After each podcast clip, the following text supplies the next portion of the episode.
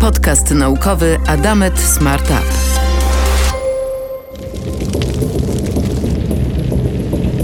O 15.45 pożar w okolicach Pedrogao Grande zajmuje już powierzchnię 25 hektarów.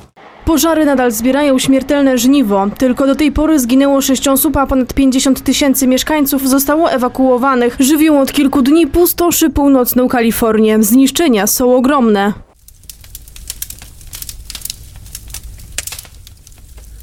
Ogień. Choć z fizyczno-chemicznego punktu widzenia nie stanowi jednolitego zjawiska, ale koincydencje różnych zjawisk. W kulturze utrwaliło się odbieranie ognia jako pojedynczego, spójnego bytu. Według mitologii greckiej Prometeusz wydarł go bogom na Olimpie, aby ludzie mogli korzystać z jego dobrodziejstw. Ogrzać się, ugotować strawę, oświetlić ciemność. Wściekły, gromowładny Zeus skazał go za to na wieczną męczarnię. Przykuł do gór Kaukazu, gdzie drapieżny ptak w dzień wydziobywał wątrobę dobroczyńcy ludzkości. W nocy organ regenerował się i wraz ze wschodem słońca tortury rozpoczynały się na nowo. Dzisiaj często zmiany klimatyczne powodują anomalie pogodowe, pożary i inne ekstremalne zjawiska. Ale my wiemy, że jest sporo osób, którym ta sprawa leży bardzo na sercu. Osoby te walczą o naszą planetę tak jak my w Adamet Smarta lubimy najbardziej. Ich bronią jest nauka.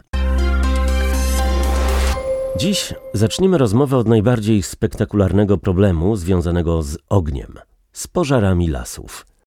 Rozmawiam z doktorem inżynierem Piotrem Tyszko-Chmielowcem, arborystą i dendrologiem, inicjatorem i liderem Krajowego Programu Ochrony Drzew Przydrożnych Drogi dla Natury, a także wiceprezesem Wrocławskiej Fundacji Ekorozwoju. Pan doktor jest absolwentem Wydziałów Leśnych SGGW w Warszawie i Virginia Tech w Blacksburgu w USA. Panie doktorze, chcemy porozmawiać o pożarach lasów, ale zanim do tego przejdziemy, dlaczego drzewa są takie ważne? Drzewa są dość wyjątkowymi roślinami, bo potrafią żyć długo i osiągać wielkie rozmiary. Tam, gdzie jest wystarczająco dużo opadów, są w stanie tworzyć własny mikroklimat, własny ekosystem. Jeśli się usunie las tropikalny, który jest pełen wilgoci i życia, powstaje coś w rodzaju takiej suchawej sawanny, która się dopiero po trochu odtwarza. To podobnie zresztą w naszej strefie. Nie, niektóre rodzaje lasu, na przykład lasy bukowe, tworzą pod parasolem liści taki specyficzny, chłodny, wilgotny mikroklimat. I dzięki tym właściwościom drzew one nam pomagają przeżyć największe upały. Drzewo chłodzi powietrze dzięki temu, że odparowuje wodę z liści i to odparowanie pochłania energię, więc to jest nie tylko to, że daje cień, ale także daje obniżenie temperatury.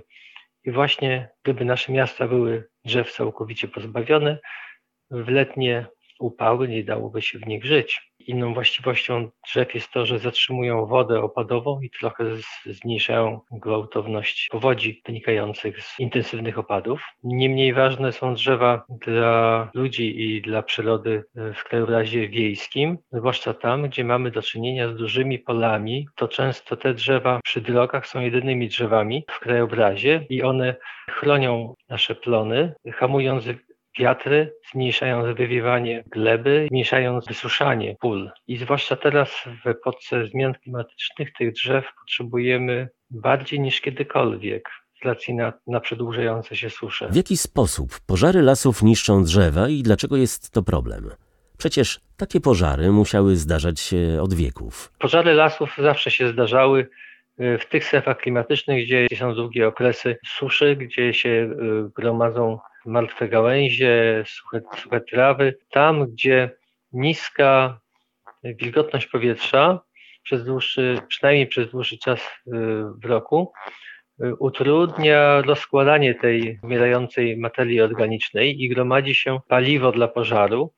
Jednocześnie w takich zbiorowiskach, w tych klimatach, przeżywały te drzewa, te rośliny i te zwierzęta, które mogły z tymi pożarami żyć. Różnica między tym, co się jakby zawsze zdarzało, a tym, co się, co obserwujemy w ostatnich latach, jest w, w skali. Taki typowy ekosystem, zależny od pożarów, doświadcza te pożary co kilka lat. To są pożary nieduże, takie niskie. Podczas ich przechodzenia wypala, wypala się ten nadmiar suszu. Zwierzęta albo uciekają, odlatują, albo się z, z, głębiej w glebę, a rośliny tam żyjące są do tego do tego zjawiska przy, przy, przystosowane. Trawy mają te swoje tkanki twórcze y, zagłębione w ziemi, a wiele drzew rosnących w takich zbiorowiskach ma specjalne dostosowania. Na przykład u niektórych sosen szyszki się otwierają dopiero w wysokiej temperaturze po przejściu pożaru, bo wtedy jest największa szansa, że pożar, który zabije część, y, część drzew czy krzewów, stworzy przestrzeń, miejsce dla nowych osobników, żeby wykiełkowały i wyrosły duże drzewa. No i to może funkcjonować. Przyroda do każdych warunków się przystosuje. Natomiast y, jeśli skala pożaru urośnie, jeśli wskutek y, nadzwyczajnego nagromadzenia suchych elementów bądź też specyficznej pogody ten przyziemny pożar zamieni się w pożar górny, czyli tam, gdzie płoną korony, jeśli y, rozwinie się z tego burza ogniowa, wtedy destrukcja jest totalna i także odtworzenie tego ekosystemu trwa dłużej. To może być y, na skutek bądź specyficznego układu pogodowego, tak to, jak to było w Australii. Natomiast katastrofalne pożary w obszarach zamieszkałych przez ludzi są także efektem zagaszania mniejszych pożarów przez, przez strażaków właśnie dla ochrony tych, tych domów czy dla ochrony lasu. Te pożary y, takie przyziemne, one, one y, wypalają nadmiar suchych, y, suchej materii. Jeśli przez kilkadziesiąt lat pożary są gaszone, no to gromadzi się taka ilość suszu, że mamy katastrofalny pożar.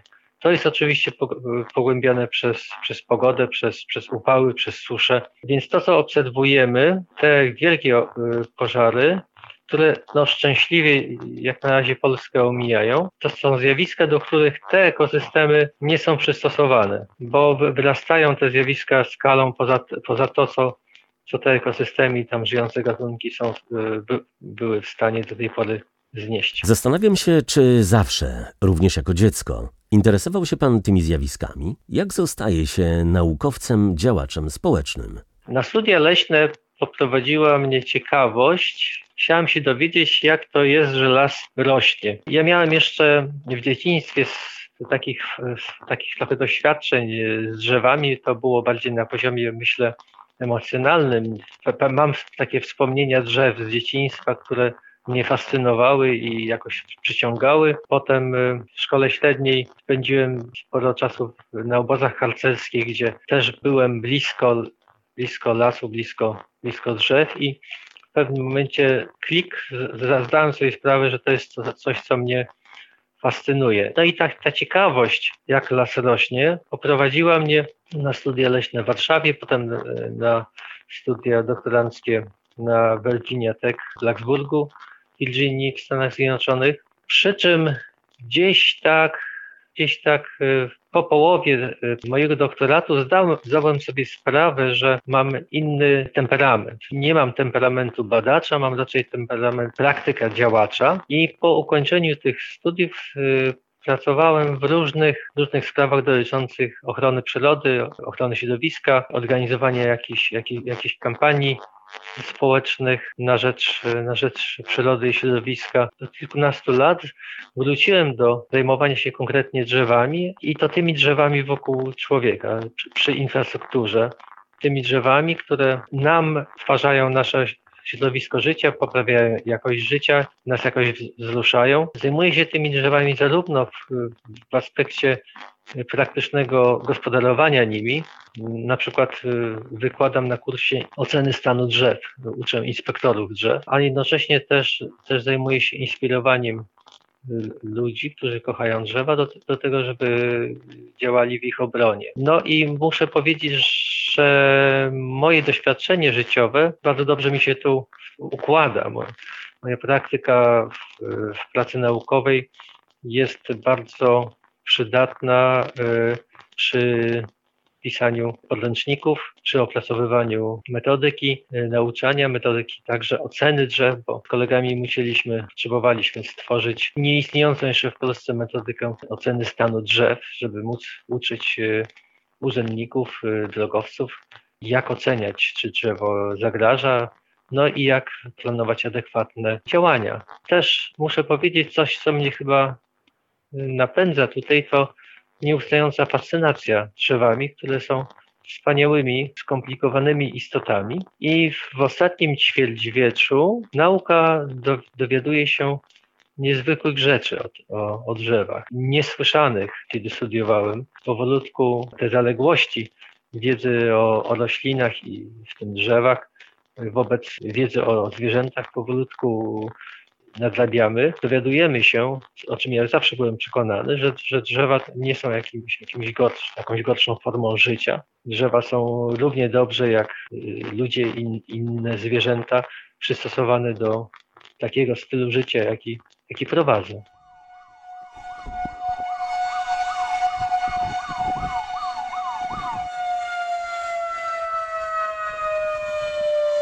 Na Ziemi zawsze coś płonie.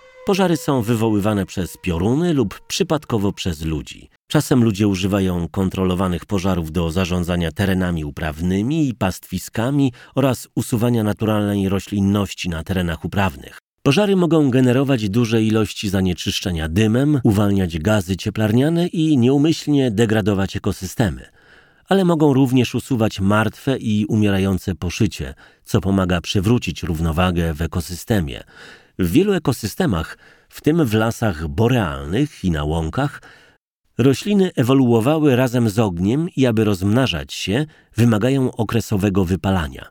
Dlatego rozmawiam z dr Nurią Prat, członkinią zespołu Paukosta Foundation, której misją jest łączenie naukowców, służb ratowniczych i społeczeństwa obywatelskiego.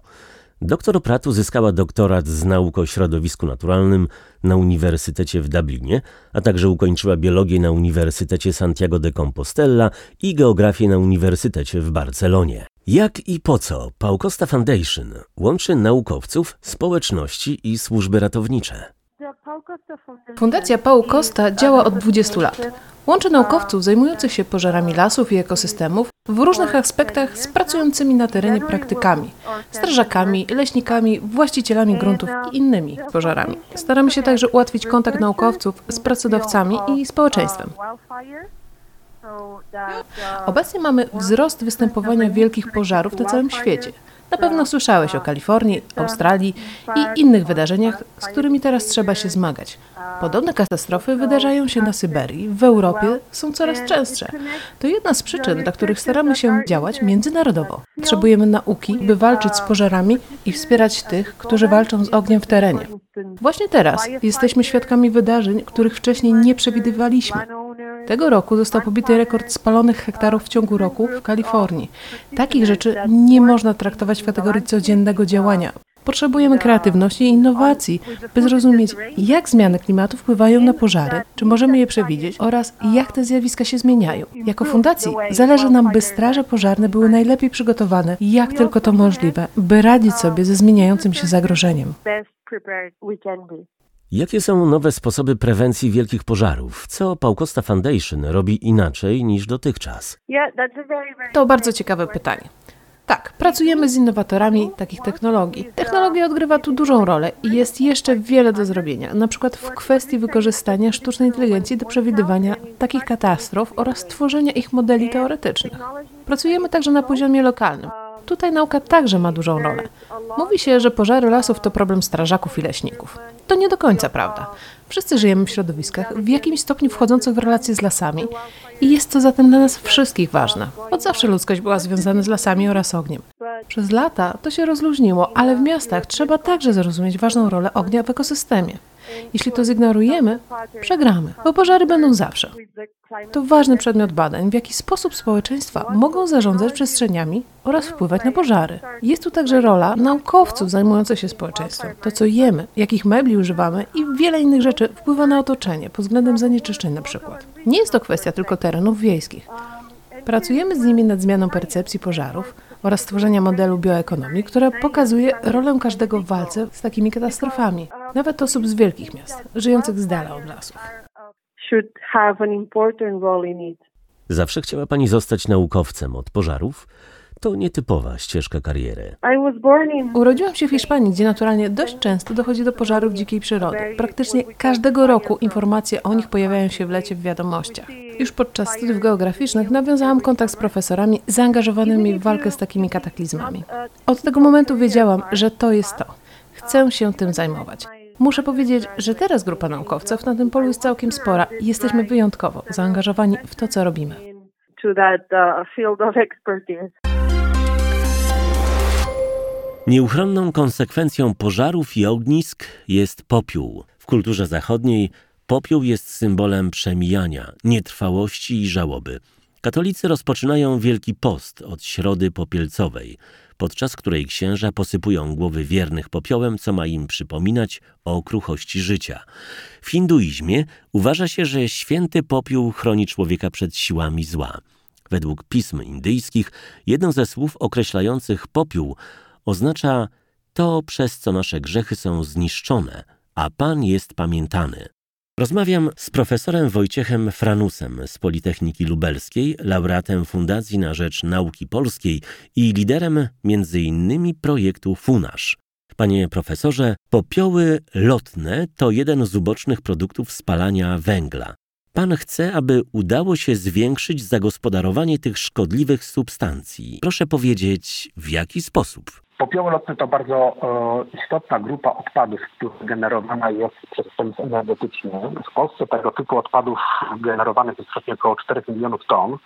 E, stanowią one duży problem środowiskowy ze względu na to, że ich obecność na powierzchni Ziemi powoduje wywiewanie najdrobniejszych fragmentów mineralnych zawartych w tych popiołach, co przyczynia się z jednej strony do zanieczyszczenia środowiska, też e, oddziaływanie kwaśnych deszczy e, i w ogóle atmosfery na te popioły powoduje też to, że wymywane są różnego rodzaju zanieczyszczenia. W związku z tym istnieje konieczność opracowania różnego rodzaju technologii umożliwiających ich wykorzystanie.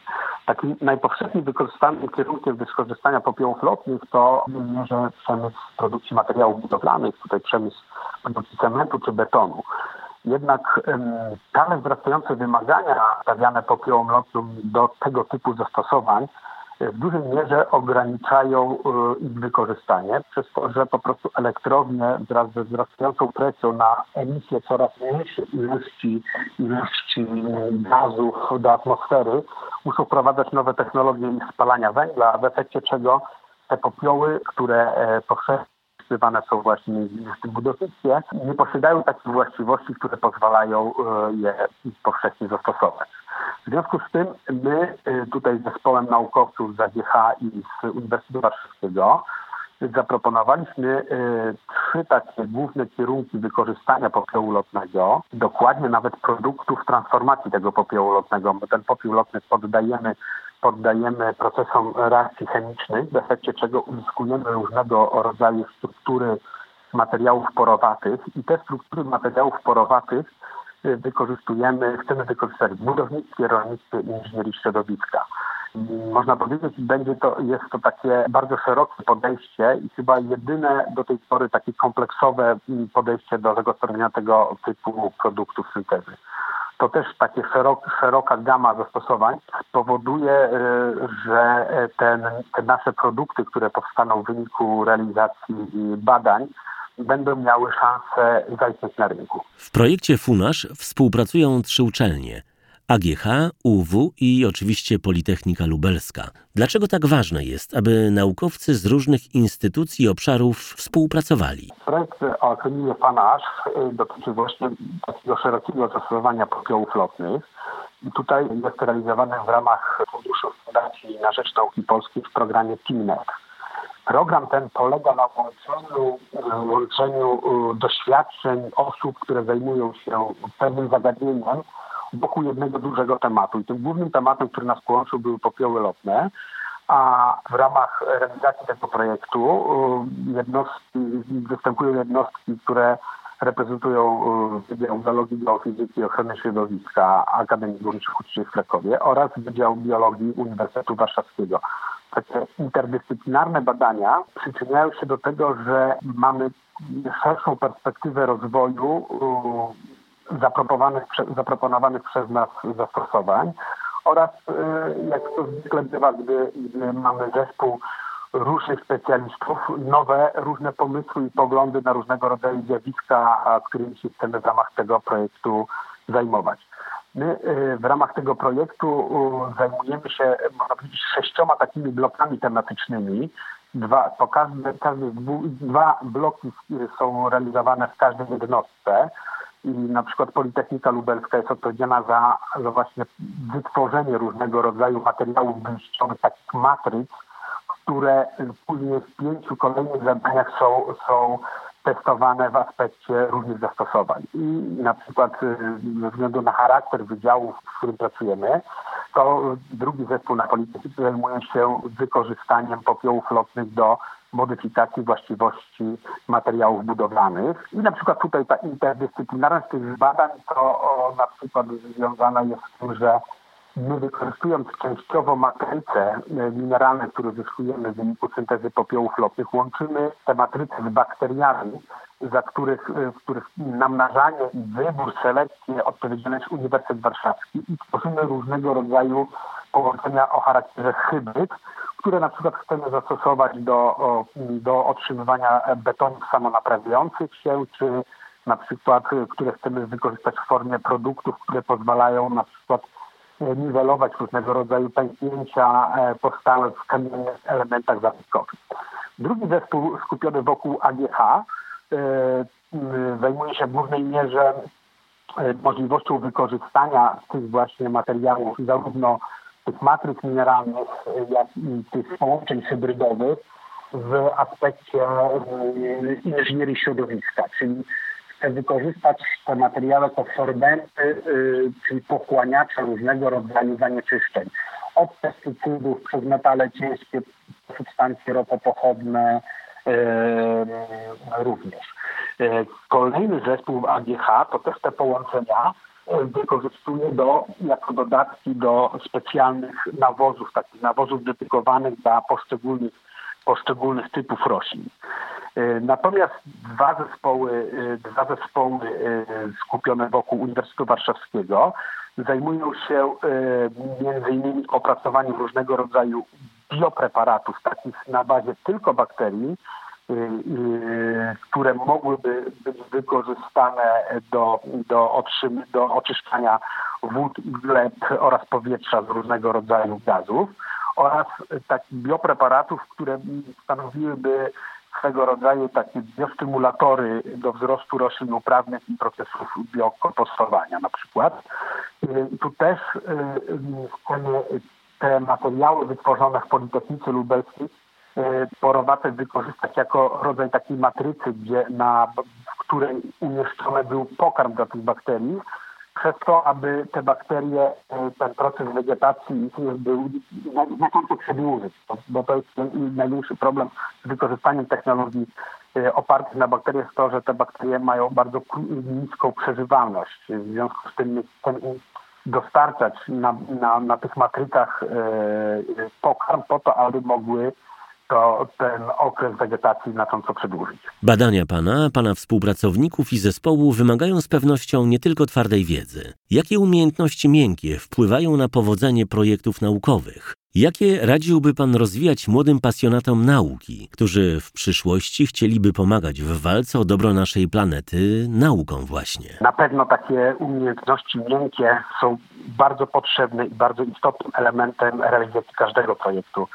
W naszym projekcie w sumie zatrudnionych jest prawie 50 osób, więc to jest naprawdę bardzo duży zespół rozproszony w trzech jednostkach, trzech jednostkach naukowych. I taką pierwszą, pierwszą umiejętnością na pewno, która, którą wymagamy na rozmowach kwalifikacyjnych osób, które chcą uczestniczyć w naszym projekcie, to jest umiejętność pracy w zespole. Teraz taki okres, że w zasadzie nikt na świecie nie prowadzi badań w pojedynkę Więc ta umiejętność wymiany myśli, informacji, pomysłów jest jak najbardziej potrzebna i jak najbardziej i ona w głównej mierze kreuje wizję realizacji projektu i sukces tego projektu. Tą umiejętnością pracy w zespole na pewno e, związana jest dobra organizacja pracy ponieważ ci naukowcy, którzy rozpoczynają e, swoją karierę naukową i ci, którzy e, już są w zaawansowanych stopniach naukowych, też ta organizacja pracy e, jest bardzo ważna, ponieważ każdy musi,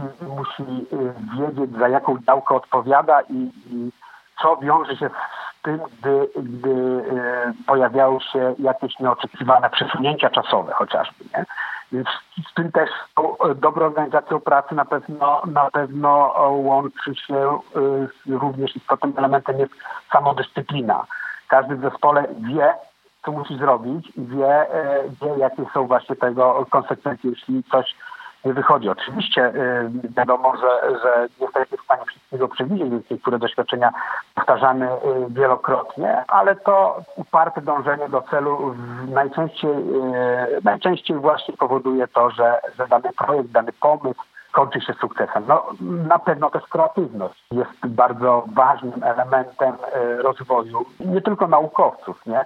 ale ona też mówi nam o, o tym, o pewnym wizjonerstwie, o pewnych, pewnych nowych poglądach na różnego rodzaju zagadnienia, więc jest to na pewno też taka ta miękka umiejętność bardzo, bardzo istotna w sukcesie zawodowym na szerokim horyzoncie rynku pracy, projektów tego typu różnego działań. Dziękuję wszystkim moim dzisiejszym gościom za rozmowy i Wam za uwagę.